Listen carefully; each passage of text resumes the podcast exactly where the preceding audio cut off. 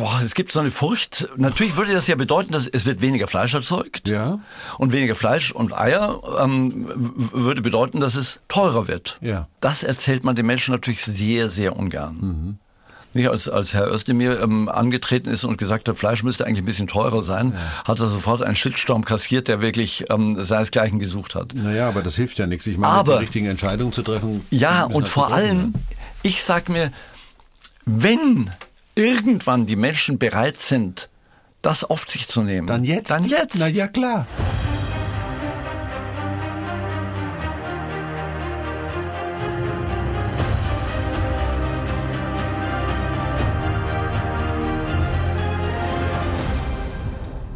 Hallo, hier ist der Terra X Podcast mit Harald Lesch. Das hier ist mein allererster Podcast, also als Moderator. Unser Land und unsere Welt steht vor großen Aufgaben und ich will nicht mit den Leuten sprechen, mit denen ich sonst rede. Also nicht mit Leuten aus der Theorie wie ich, sondern mit Machern. Die anpacken, sozusagen mit denen, die den Maschinenraum Deutschland am Laufen halten. Woher kommen unsere Nahrungsmittel? Wie funktioniert unsere Landwirtschaft? Wie werden die Nahrungsmittel geerntet? Wie werden sie verarbeitet? Wie werden sie umgesetzt? Das alles spielt eine wichtige Rolle, denn äh, es heißt zwar immer, der Mensch lebt nicht vom Brot allein, aber ohne Brot geht's auch nicht. In der Ukraine werden die Getreidespeicher bombardiert und ein Teil der Felder kann nicht bestellt werden. In einigen Gebieten wurden aus Äckern Friedhöfe.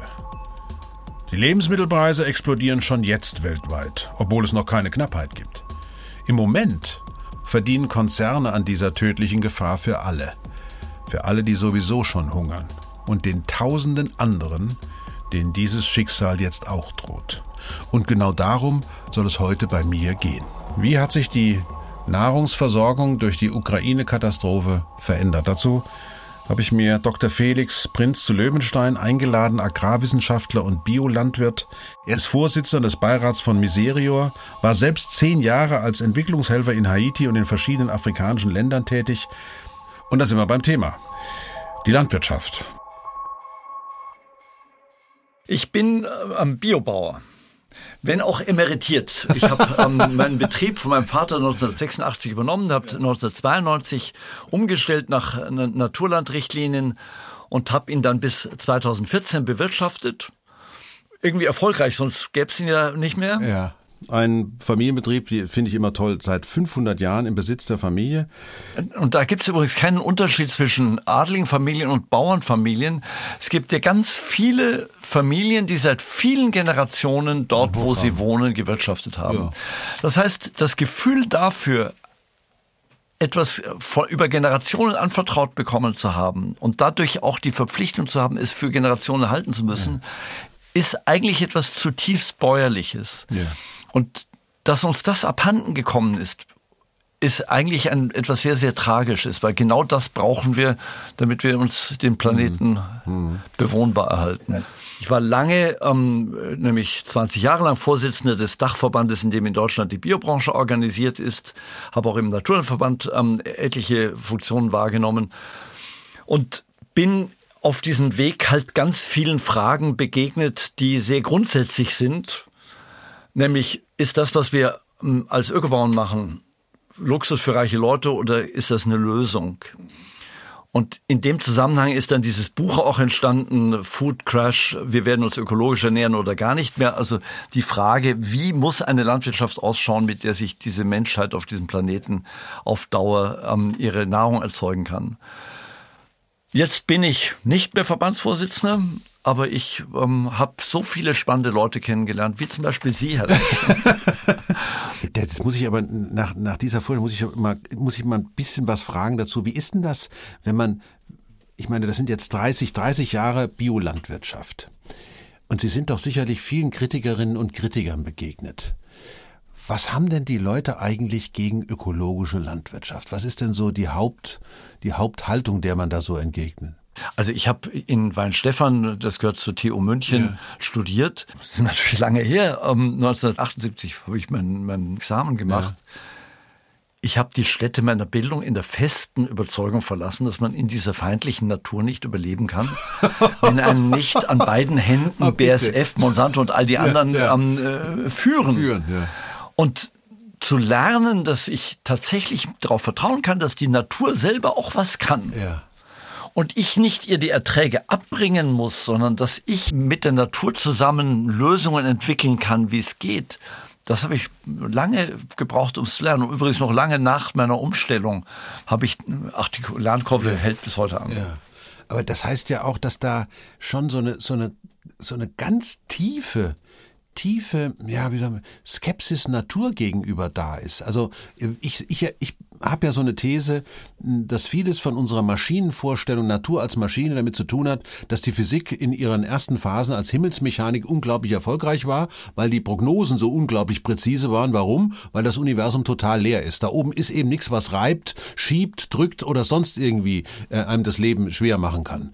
Und äh, daraus, dass man eben den Himmel, dass man den Himmel hier runterholen konnte, man konnte das jetzt auf einmal perfekt ausrechnen, äh, entstand die Idee, da können wir alles vorausberechnen. Da können wir, ja, wir müssen nur genügend forschen und dann können wir alles vorausbrechen. Wir machen Inventur und dann kommt eben immer wieder dieser Satz in mein Hirn äh, von Aristoteles, dass das Ganze eben deutlich mehr ist als einfach nur die Summe seiner Teile. Denn da geht es ja darum, wie die Dinge miteinander zusammenhängen, also wie die Prozessketten sind, Kreisläufe. Und äh, das, das bricht ja dann alles weg, wenn man, wenn man stattdessen immer nur der Meinung ist, du machst hier genau das, also so ein bisschen Rezeptbuchartig, äh, davon so und so viel rein pro Hektar und dann kommt das und das raus und dann machst du das und das. Das ist ja eine sehr, sehr technische Vorstellung von, von Naturnutzung, die dann dahinter steckt. Ja. Das ist mit Sicherheit durch die Möglichkeiten entstanden, die die chemische ähm, Industrie uns ja. zur Verfügung gestellt ja. hat, dass wir diese Art von Weltbild entwickelt haben mhm. und dieses systemische nicht sehen, was natürlich sehr, sehr komplex ist. Ja. Ich habe mal mit einer jungen Bäuerin, Biobäuerin mich unterhalten ähm, über die Frage, warum es so schwierig ist, Berufskollegen zu finden, die mhm, umstellen. Mhm, und die hat gesagt, ja, ich verstehe das auch nicht, weil es geht doch gar nicht darum, die Religion zu wechseln. Ich muss doch nur versuchen, ein lebendiges System zu verstehen. Ja, so ist es, ja. Lebendige Systeme sind wahrscheinlich das Schwierigste, was wir kennen. Ich sage immer, also das bisschen Universum ist kein Problem. Ein Lebewesen, das ist das wahre Rätsel. Felix Prinz zu Löwenstein. Er ist Agrarwissenschaftler und Biolandwirt. Durch seine jahrelange Erfahrung sieht er die nahende Katastrophe nicht nur, er hat auch praktikable, also umsetzbare Lösungsvorschläge. Fast ein Drittel der globalen Weizenexporte stammen aus Russland und der Ukraine.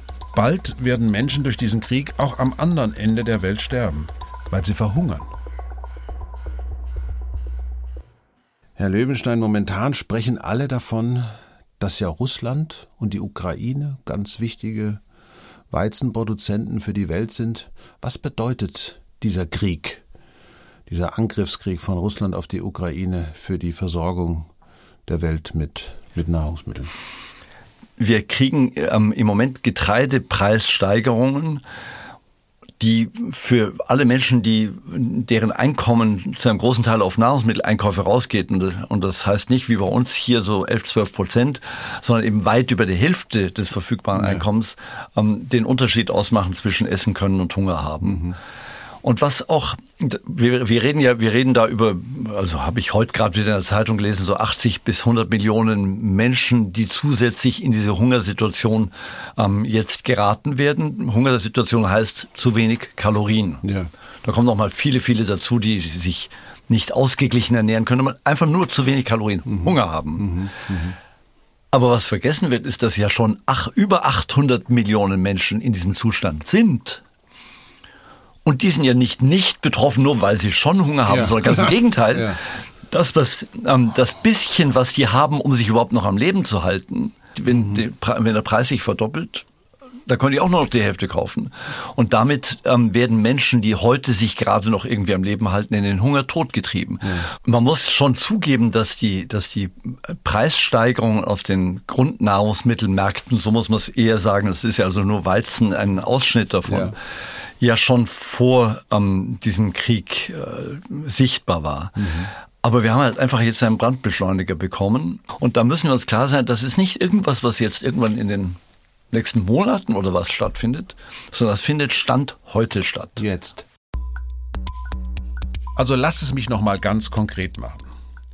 Die Ukraine ist für Afrika der zweitgrößte Exporteur von Weizen. Und auch für Mais ist es die drittgrößte Exportnation. Marokko zum Beispiel bezieht 30 Prozent seines Weizens aus der Ukraine. Der Libanon importiert sogar 90 Prozent aus der Ukraine und Russland. Der Krieg sorgt jetzt dafür, dass aber nicht nur das Getreide teurer wird, sondern alle Lebensmittelpreise massiv steigen. Die Vereinten Nationen warnen vor einer Preissteigerung von bis zu 22 Prozent. Und das trifft diejenigen am härtesten, die die Lebensmittel am dringendsten brauchen. Ja, das ist ja, das klingt ja sehr nach etwas, das, das wir praktisch überhaupt nicht gelöst kriegen. Jetzt, was jetzt in der Ukraine passiert, hat ja für viele Länder in Afrika praktisch direkte Konsequenzen, weil die ihr Weizen, ihren Weizen direkt aus der Ukraine bezogen haben. Also Russland als der Angreifer wird ja wahrscheinlich als Weizenproduzent auch gar nicht ausfallen, sondern es ist vor allen Dingen die Ukraine, die als Lieferant dann ausfällt. Russland auch, aber, ah, aber ja. also beide, ja. beide Staaten sind ganz speziell für den nordafrikanischen Bereich ja. große ähm, äh, Lieferanten für Weizen, aber auch für Mais. Ja. Und ähm, aber ich meine, angesichts der Tatsache, dass das praktisch eine Milliarde Menschen auf der Welt hungern.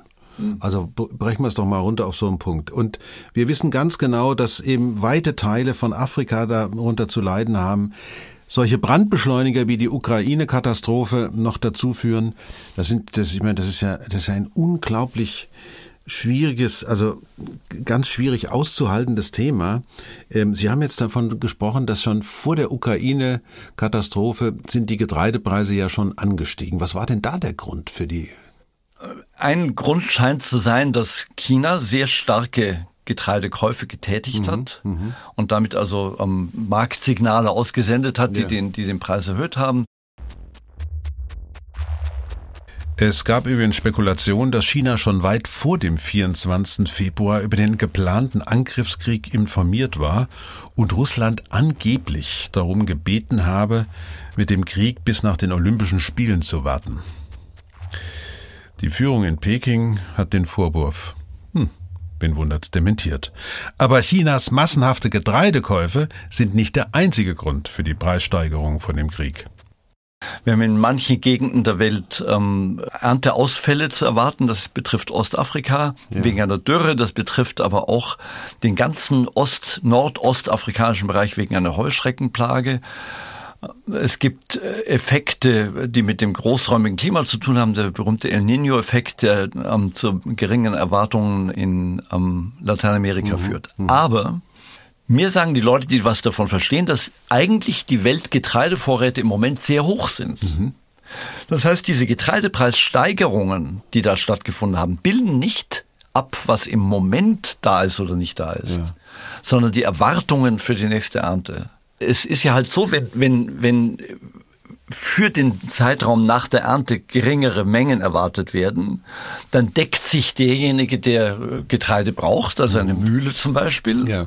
halt heute mit, mit Kontrakten ein und ist bereit, mehr zu zahlen, weil er sagt, wenn es zu wenig gibt, wird der Preis höher sein. Mhm. Mhm. Und deswegen spielt die Zukunftserwartung für den Preis von heute eine relevante Rolle, was dann auch für die Frage eine Rolle mhm. spielt, wie muss man darauf reagieren. Also wenn man jetzt diesen Ist-Zustand mal zusammenfasst, wir haben Hunger wegen Dürren, die möglicherweise durch den Klima, was heißt möglicherweise sind durch den Klimawandel angetrieben.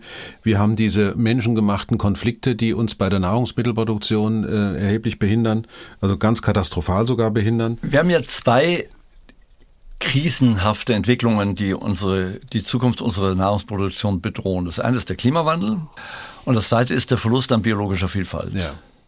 Also der Einbruch unserer, unserer Biodiversität, wie in dieser Erdball in seiner Existenz wahrscheinlich nur fünfmal erlebt hat bis jetzt, findet heute zum sechsten Mal statt ja. und zwar menschengemacht. Beides bedroht die Funktionsfähigkeit von Ökosystemen und die Funktionsfähigkeit von Ökosystemen ist die Voraussetzung dafür, dass wir Nahrung erzeugen können. Infolgedessen ist es vollkommen irrsinnig, in der jetzigen Situation zu sagen, ach liebe Leute, können wir den Luxus, uns jetzt irgendwelche Biodiversitätsmaßnahmen oder Klimaschutzmaßnahmen zu leisten, nicht mal bleiben lassen, ähm, weil wir haben ja jetzt die Ukraine-Krise, nicht? Ja, so, als ob die, unglaublich. Ja, aber das höre ich überall, ja, das ja, lese ich überall. Ähm, das ist Irrsinn. Was Herr Löwenstein hier meint, ist folgender Vorschlag. Einige Politikerinnen und Politiker aus Union und SPD wollen jetzt Felder nutzen, die eigentlich aus Naturschutzgründen im Moment brach liegen, um so die Ernteausfälle, die der Ukraine-Krieg verursacht hat, auszugleichen. Die EU-Kommission hat das vor kurzem erlaubt. Und hier kommen wir genau dazu, wie der Krieg mit der Ökologie zusammenhängt. Denn auch ohne den Krieg in der Ukraine hungern Menschen, weil unter anderem der Klimawandel für Ernteausfälle sorgt. Der Krieg sorgt nun dafür, dass die Lebensmittel noch knapper und noch teurer werden. Und wenn wir jetzt deshalb auf Naturschutz verzichten und die Brachflächen bewirtschaften, dann beißt sich die Katze in den Schwanz. Ich glaube, dass wir jetzt im Moment gerade zwei, zwei verschiedene Themen auf dem Tisch haben. Ja. Das eine ist die Frage, wie müssen wir die Art, wie wir unsere Nahrung erzeugen, so umbauen, dass wir die Produktionsgrundlagen dieser Nahrungserzeugung ja. aufhören zu schädigen. Mhm. Mhm. Die Fruchtbarkeit des Bodens, ja. die Qualität des Wassers, die ähm, Stabilität des Klimas, die ähm, biologische Vielfalt. Wir werden das radikal ändern müssen. Das wird auch bedeuten, dass wir mit anderer, mit, mit nicht in derselben Intensität produzieren, mhm. auch weniger Erträge haben werden. Mhm. Mit anderen Worten, das kann nur funktionieren, wenn wir auch die Art, wie wir konsumieren, verändern. Ja. Ja. Darauf werden wir, glaube ich, noch kommen. Mhm. Ja. Die, und das Zweite ist die Frage, unabhängig von diesem langfristigen Projekt, was wir da vorher ja. uns haben, was müssen wir denn heute tun, ja um dieses, um diese dramatische ähm, Entwicklung im Bereich der Ernährungssicherheit von so vielen Menschen auf der Erde, ähm, ähm, um der zu begegnen. Ja. Weil die dazu führt, dass außerhalb der Ukraine gerade noch viel mehr Menschen umkommen als Folge dieses, ja. ähm, dieses Krieges ja. als in der Ukraine. Also das heißt, ähm, ja, fangen wir doch mal an. Was müssen wir denn jetzt machen? Was müsste man denn jetzt tun? Ja. Also wenn, wenn die Analyse stimmt, dass wir ab Ernte 2022 eine Versorgungslücke haben werden, weil die mhm. Erntemengen aus der Ukraine und aus Russland nicht oder nur sehr, sehr vermindert auf den Markt mhm. kommen. Und weil all diese anderen Sachen, diese, diese Hamsterkäufe von ganzen Nationen und so stattfinden. ja. Dann müssen wir diese Lücke schließen, ja. wenn es irgendwie geht. Die können wir bedauerlicherweise nicht schließen aus irgendwelchen Reserven, die wir irgendwo rumliegen haben. Die gibt's nicht. Jedenfalls nicht in dem Umfang, wie das notwendig wäre. Wir können sie nicht schließen, dadurch, dass wir mehr produzieren. Also wenn jetzt gesagt wird, wir müssten nur die Naturschutzgebiete alle umpflügen, dann könnten wir das machen. ähm, die, also selbst die optimistischen Schätzungen für die Menge ja. reicht, um Ägypten einen Monat lang zu ernähren. Ja, ja also, also ja, ist nicht relevant. Also kann man nur weniger konsumieren. Ja. Wenn man, wenn Menschen weniger konsumieren, wissen wir, wie man das nennt? Hunger. Ja. Es gibt aber noch zwei andere ähm, Konsumbereiche und die müssen wir angehen. Das eine sind Tiere. Mhm. Und zwar diejenigen nicht, die, die Grünland fressen, sondern diejenigen, die, die Getreide fressen, also hauptsächlich Hühner und Schweine. Ja. Und das andere ist ähm, Energie. Dazu muss man wissen, dass zum Beispiel in Deutschland nur 20 Prozent des geernteten Getreides vom Menschen gegessen werden. Ich wiederhole, nur 20 Prozent des in Deutschland geernteten Getreides werden von Menschen gegessen. So ist es. 60 Prozent von Tieren und 20 mhm. Prozent geht in industrielle Verwertung. Mhm. Das ist in ähm, Europa ungefähr gleich. In, ja. in, den USA ist, der, ist es sogar noch heftiger. Ja. Ich sehe Ihnen ja an, wie einen das so ähm, schockiert, aber mhm. gleichzeitig zeigt es ja, wo der Hebel ist. Ja, klar. Das heißt, wir müssen in der Situation, wo wir sind, diese 80 Prozent oder ein, ein, ein, Teil von dem am rüberschaufeln in die direkte menschliche ja, Ernährung. Ja. Das würde gehen dadurch, dass man sagt, ähm, wir hören auf, ähm, wenigstens jetzt hören wir erstmal auf, Getreide, vor allem bei uns sind das Ölsaaten, also mhm. Raps, mhm. für die für, für energetische Verwendung zu mhm. verschwenden. Ja. Und das Zweite ist, wir müssen die Tierbestände abbauen. Ja. Tierbestände kann man müssen wir sowieso langfristig abbauen. Das ist das zweite Projekt. Mhm. Aber man könnte es ja auch kurzfristig abbauen, indem man sagt, für ein Jahr lang geben wir den Bauern ähm, Geld dafür, dass sie ihre Tierbestände zum Beispiel um ein Drittel vermindern. Ja. Das wirkt nicht von heute auf morgen. Denn, also das ist ein ganzer Vorlauf. Darf ich mal Schweinen erzählen? Das ja. beginnt ja damit, dass der Bauer, der die Sauen hat, die die Ferkel produzieren, ähm, erstmal ein paar von den Sauen nicht mehr deckt. Ja. Um, ähm, und dann wird es dann äh, etliche Wochen, ich glaube 14 sind später, keine Ferkel geben. Ja. Und dann kann man dem Bauern, der die Ferkel einstellen würde in die Buchten, um sie zu mästen, würde man Geld geben dafür, dass er ein Drittel seiner Buchten leer lässt ja. und dort keine, keine Schweine mehr mästet. Mhm. Also das geht nicht von jetzt auf gleich, aber weil ja auch die Lücke nicht heute ist, sondern in ein paar Monaten ja. ist, würde das dem Markt ein klar kalkulierbares Signal geben. Dann und dann wird so und so viel Getreide weniger in den Futterdruck wandern. Mhm. Und das würde auf der Stelle eine Wirkung auf die auf die Nahrungsmittelpreise ja, aber das, Ich meine, das klingt doch total plausibel, klar und deutlich. Wie reagiert ein deutsches Landwirtschaftsministerium auf solche Vorschläge? Oder wie reagiert die EU? Ich meine, Landwirtschaft ja. ist ja vor allen Dingen EU. Ja. Nein, also in der Tat sollte man es natürlich EU-weit machen, damit es wirklich den Impact hat, damit wir auf die Mengen kommen, die wir brauchen. Und, und dann sagen Leute, ja, aber das ist ja Futtergetreide und das kann man ja gar nicht zu, zu Brot so gut machen. Das ist nicht das Problem der Leute in Ägypten oder im Libanon. Richtig. Ja?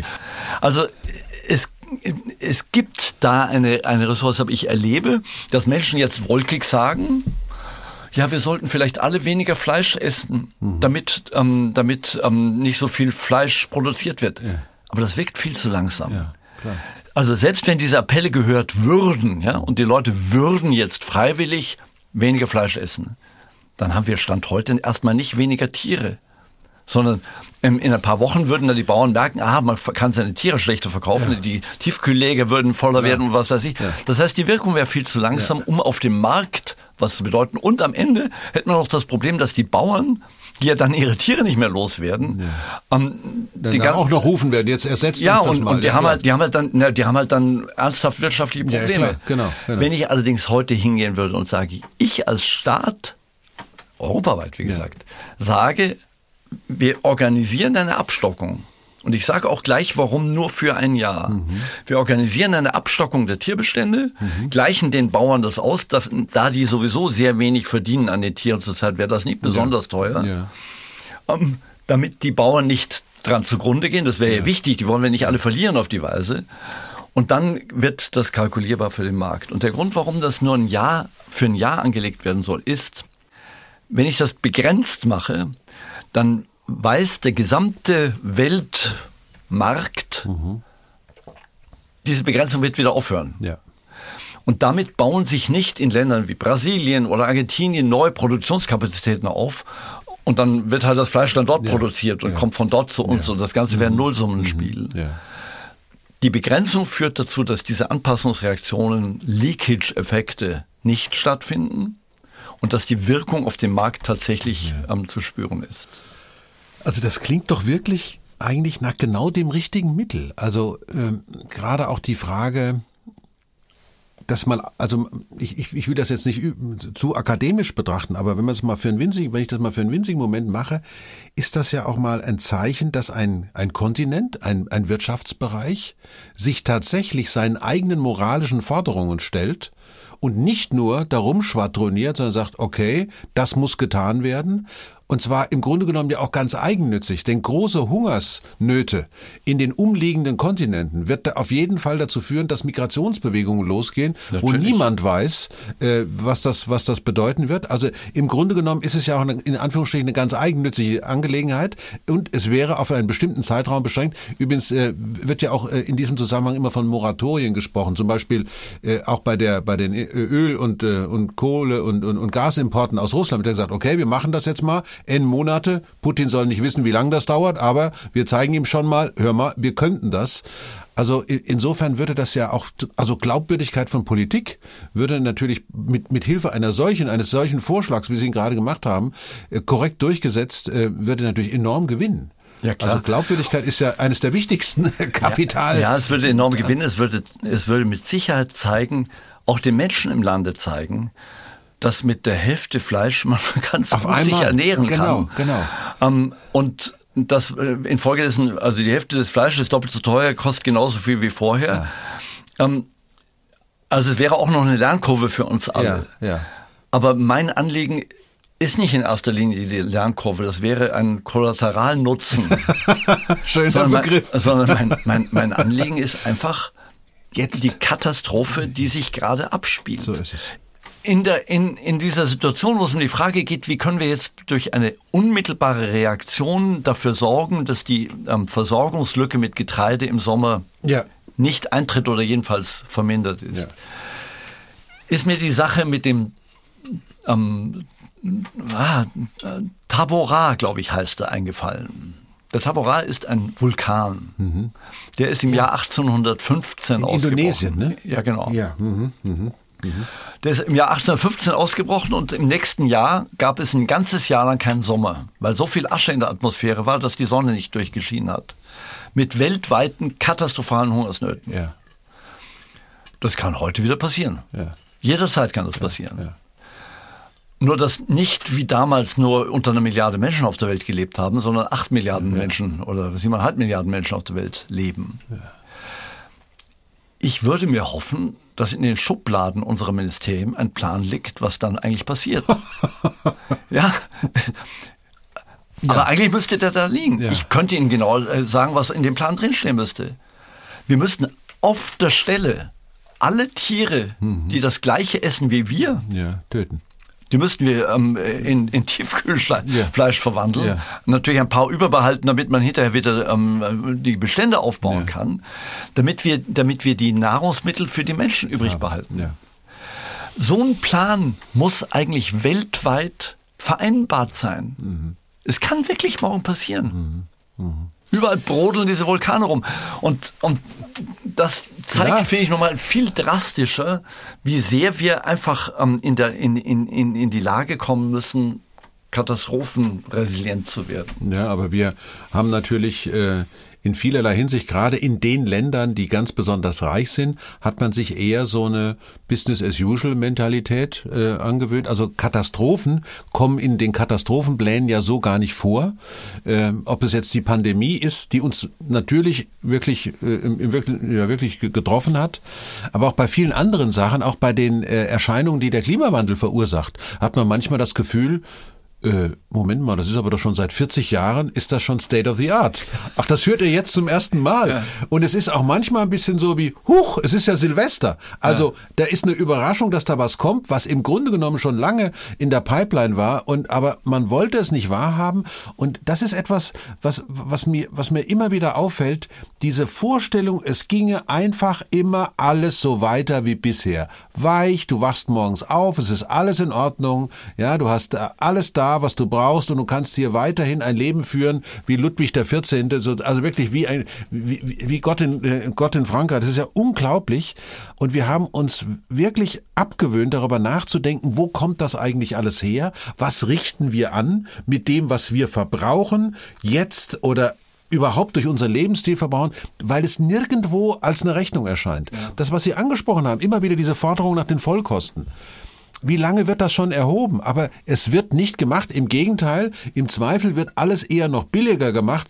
Wenn ich nur dran denke, dass die Ampelkoalition jetzt sogar den Benzinpreis um 30 Cent reduziert, das ist doch ein Hinweis, macht so weiter wie bisher. Ja, macht einfach so weiter. Also das sind dabei Entscheidungen. Gäb, dabei gäbe es ja die andere Methode zu sagen, das Geld verwenden wir dafür, um Leute, die es dringend brauchen, zu natürlich, unterstützen. Natürlich, genau. Anstatt, anstatt das von, das, was wir sowieso weniger verbrauchen sollten, Ganz genau, genau. Und letzten Endes ist es doch auch so, also wenn ich immer wieder höre, ja, da muss ein Politiker oder eine Politikerin damit rechnen, dass irgendjemand nach Berlin kommt, um zu demonstrieren. Ja, das ist dann eben so.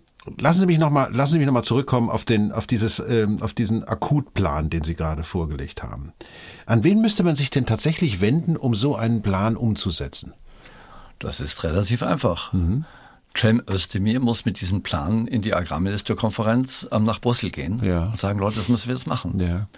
Also ich weiß, dass das unser Entwicklungsministerium, das BMZ, ja. ähm, diese Forderung bereits gestellt hat. Mhm.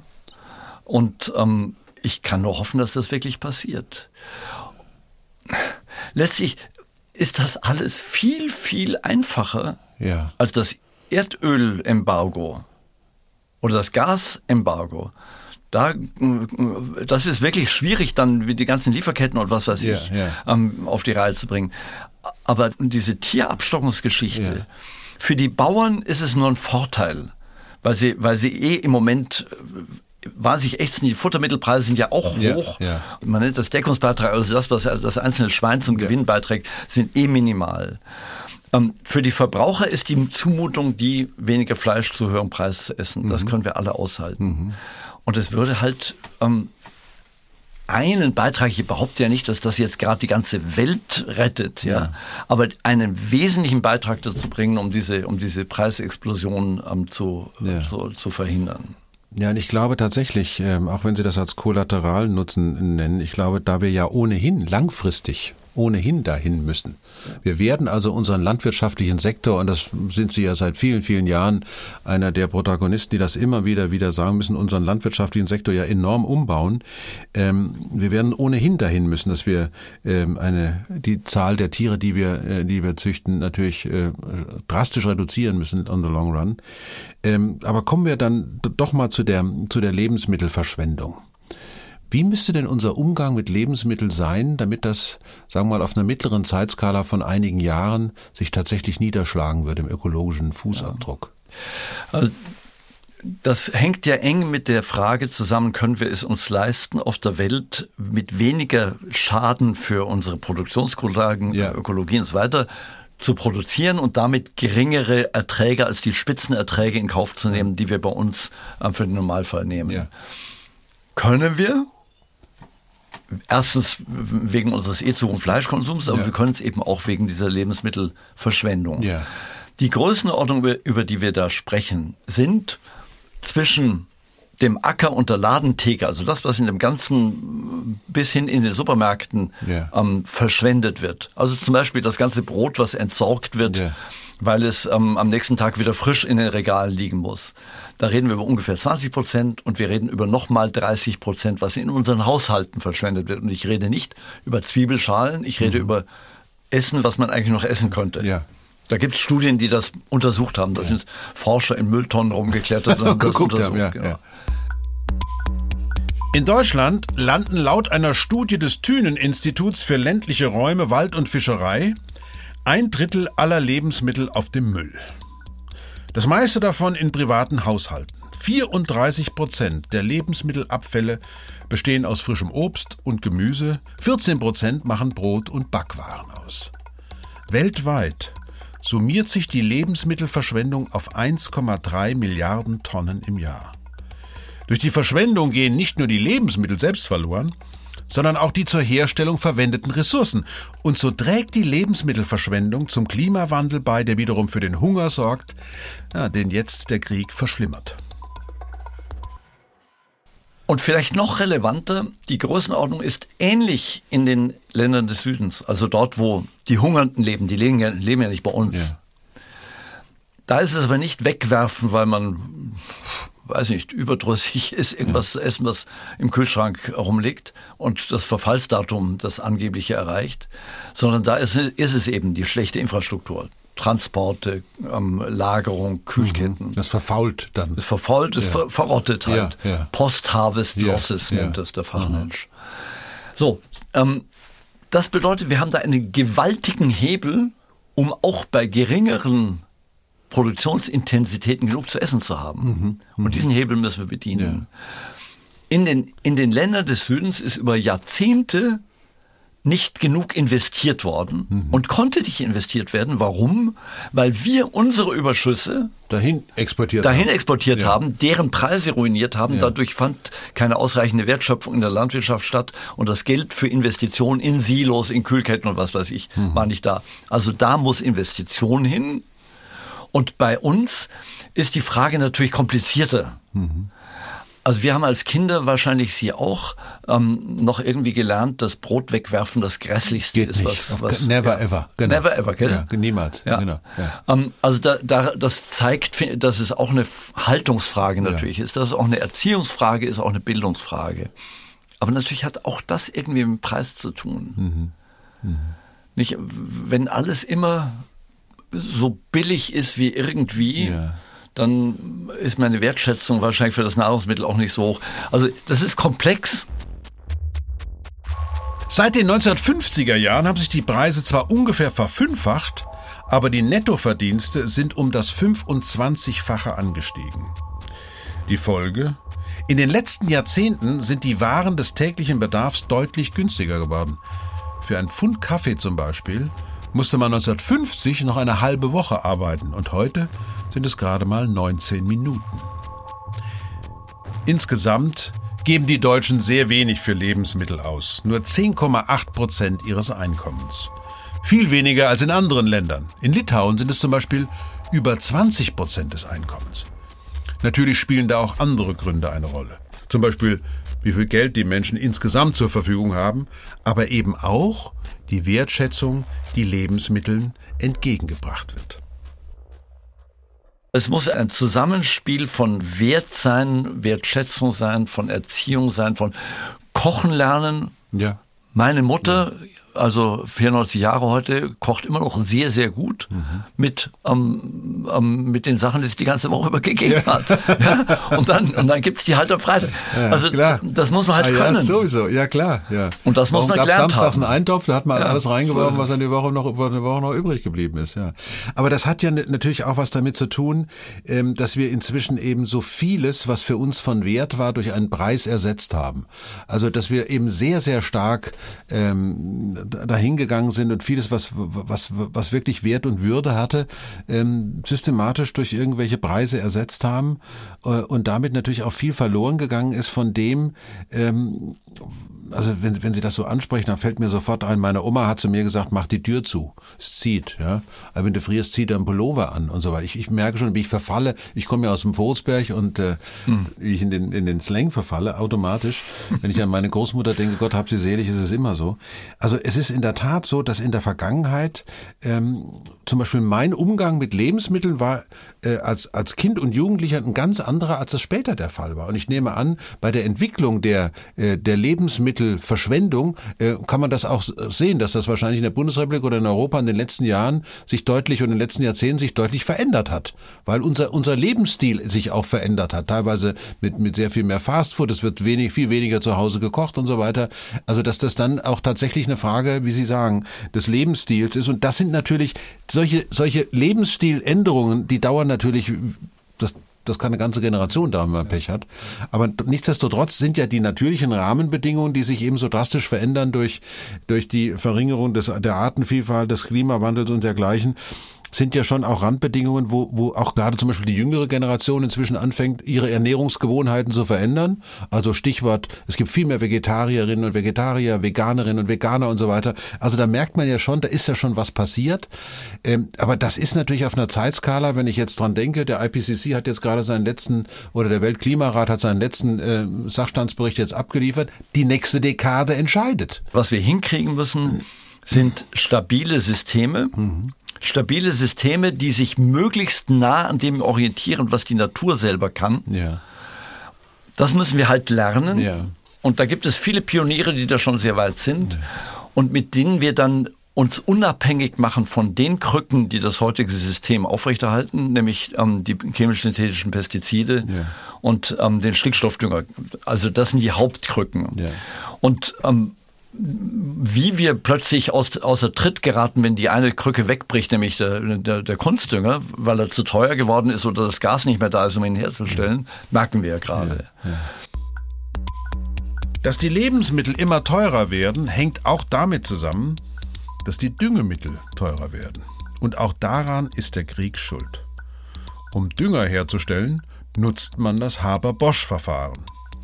Dabei wird Luftstickstoff in Ammoniak umgewandelt und daraus kann dann wiederum künstliches Düngemittel hergestellt werden.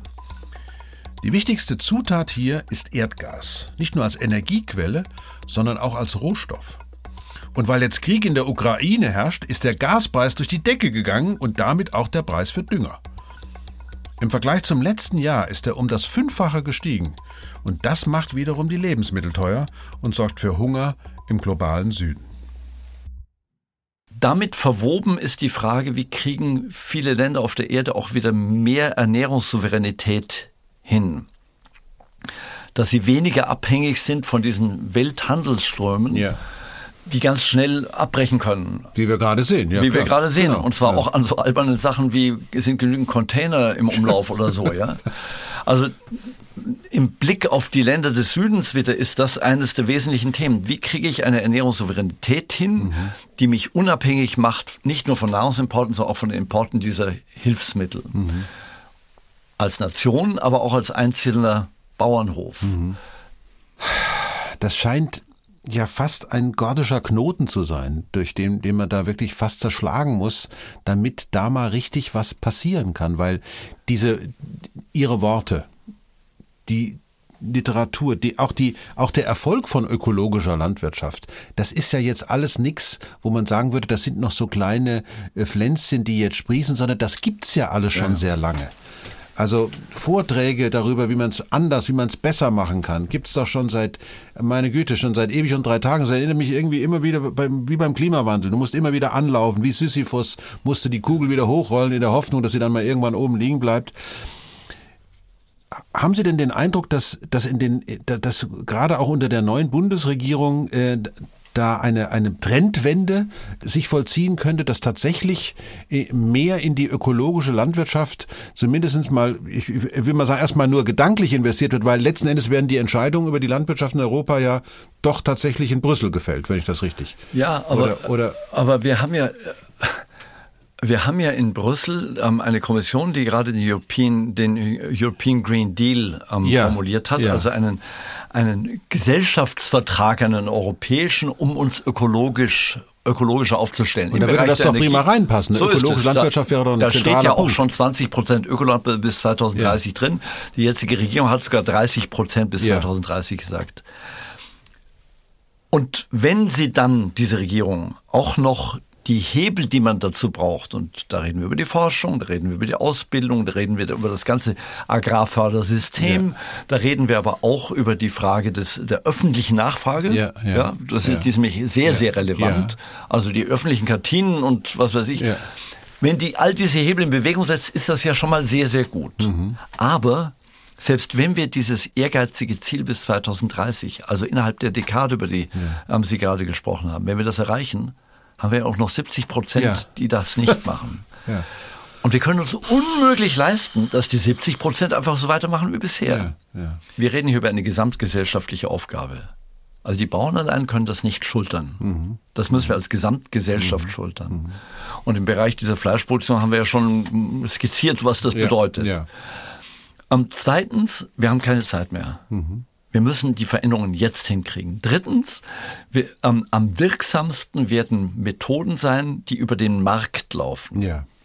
Und darauf will ich jetzt kurz eingehen, weil Natürlich brauchen wir Ordnungsrecht an vielen Stellen. Da muss der Staat sagen, das darfst du und das darfst du nicht. Mhm. Also, weiß nicht, ähm, Gewässerschutz oder was weiß ich. Ja. Unsere ganze Ökonomie ist aber davon gekennzeichnet, dass ganz viele Kosten, die wir die wir verursachen, nicht sich im Preis wiederfinden. Das heißt, der Schnitzelpreis, ja, ist völlig falsch. Der ja. hat, der, der spiegelt nicht wider, was wir mit dem Grundwasser ja, anrichten. Der spiegelt nicht wider, was wir mit der Biodiversität anrichten. Der spiegelt auch nicht wider, was wir, was wir den Viechern zumuten, ähm, damit sie so billig auf unserem Teller landen können. So. Wenn ich jetzt hingehe und dafür sorge, ein Beispiel bringe ich gleich, dass die Preise die Wahrheit sprechen, dann bin ich sehr zuversichtlich, dass die Kreativität der Handelnden, zum mhm. Beispiel auch der Bauern und Bauern, mhm. zu ganz neuen und dann richtigen Lösungen führt. Ja. Beispiel.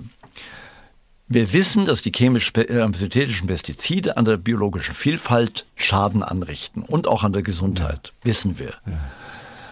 Jetzt kann man sagen, diesen Genes verbieten wir, zum Beispiel Glyphosat mhm. oder so. Man könnte aber auch Folgendes machen. Man sagt, wir machen diese äh, Pestizide sehr viel teurer. Mhm. Ja, wir durch, einen, durch eine Abgabe, die darauf gezahlt werden muss, verdoppeln wir den Preis. Ja. Beispielsweise. Das wird dazu führen, dass der Bauer sagt, oh, wenn jetzt mein Unkrautvernichter so teuer wird, denke ich doch nach, ob ich nicht in, ein, in eine Maschine investiere, die das mit dem Unkraut mechanisch regelt. Ja. Haben wir im Ökolandbau, ja, verwenden wir ja die Maschine. Ja. Wir verwenden ja keine Herbizide im Ökolandbau. Es geht.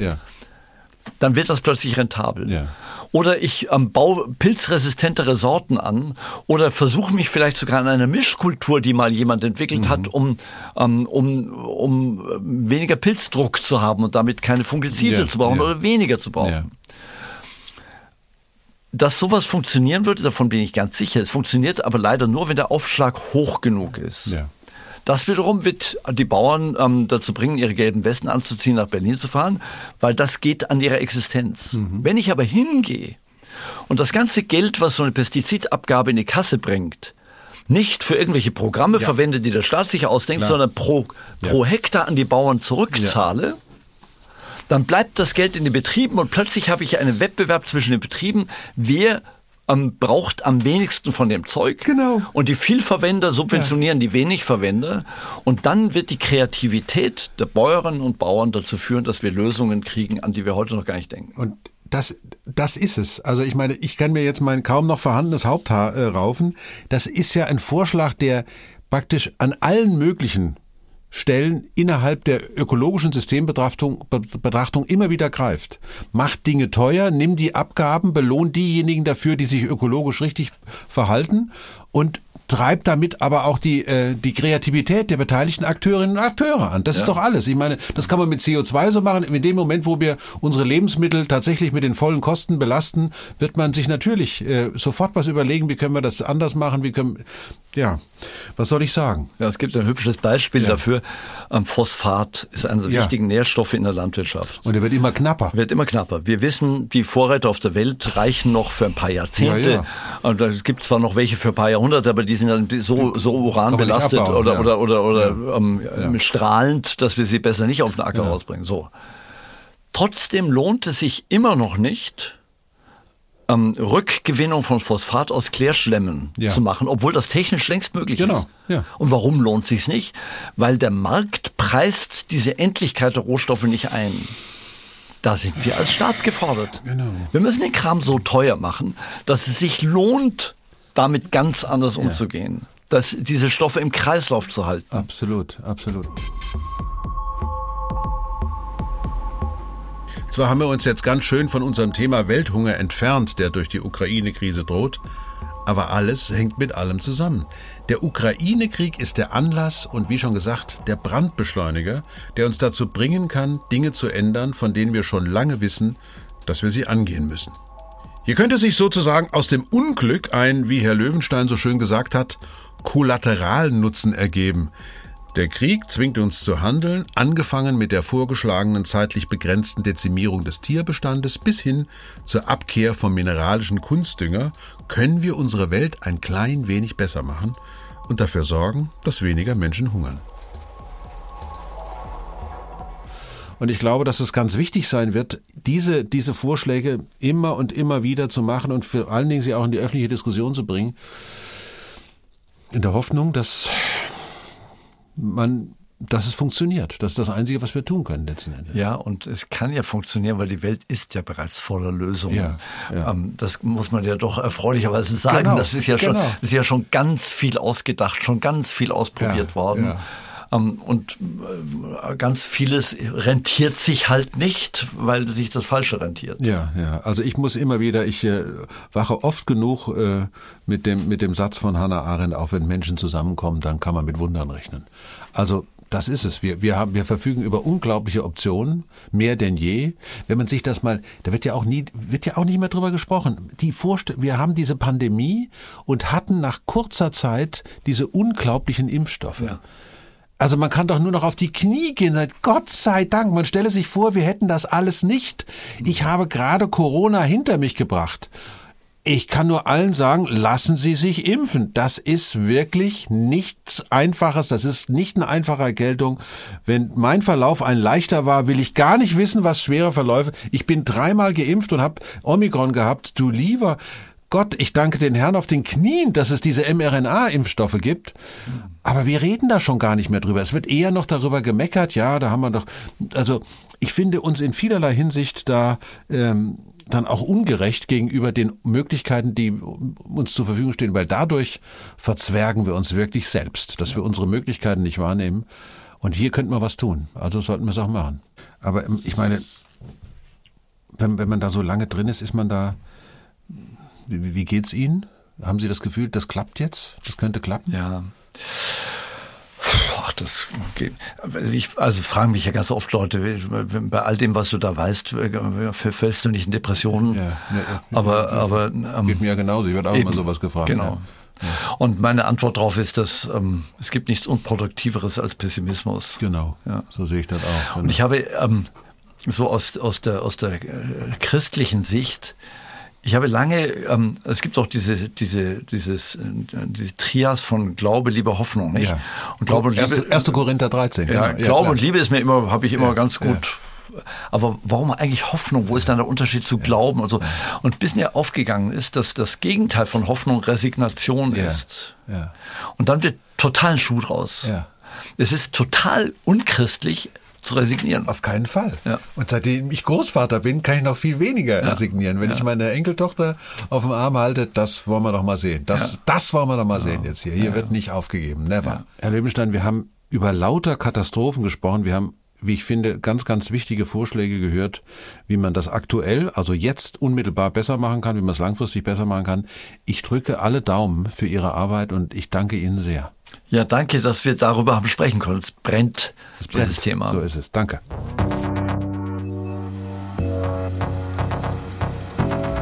Das war meine erste Folge Terra X, der Podcast. Wenn ihr bis hierhin zugehört habt, vielen Dank fürs Zuhören. Ich melde mich bald wieder mit einem Gast aus dem Maschinenraum Deutschland. Diesen Podcast könnt ihr überall hören, wo es Podcasts gibt und natürlich auch in der ZDF-Mediathek. Da gibt es auch die Skripte zu unseren Folgen und damit verabschiede ich mich im Namen des ganzen Terra X-Teams. Dieser Podcast ist eine Produktion von Kugel und Niere im Auftrag des ZDF.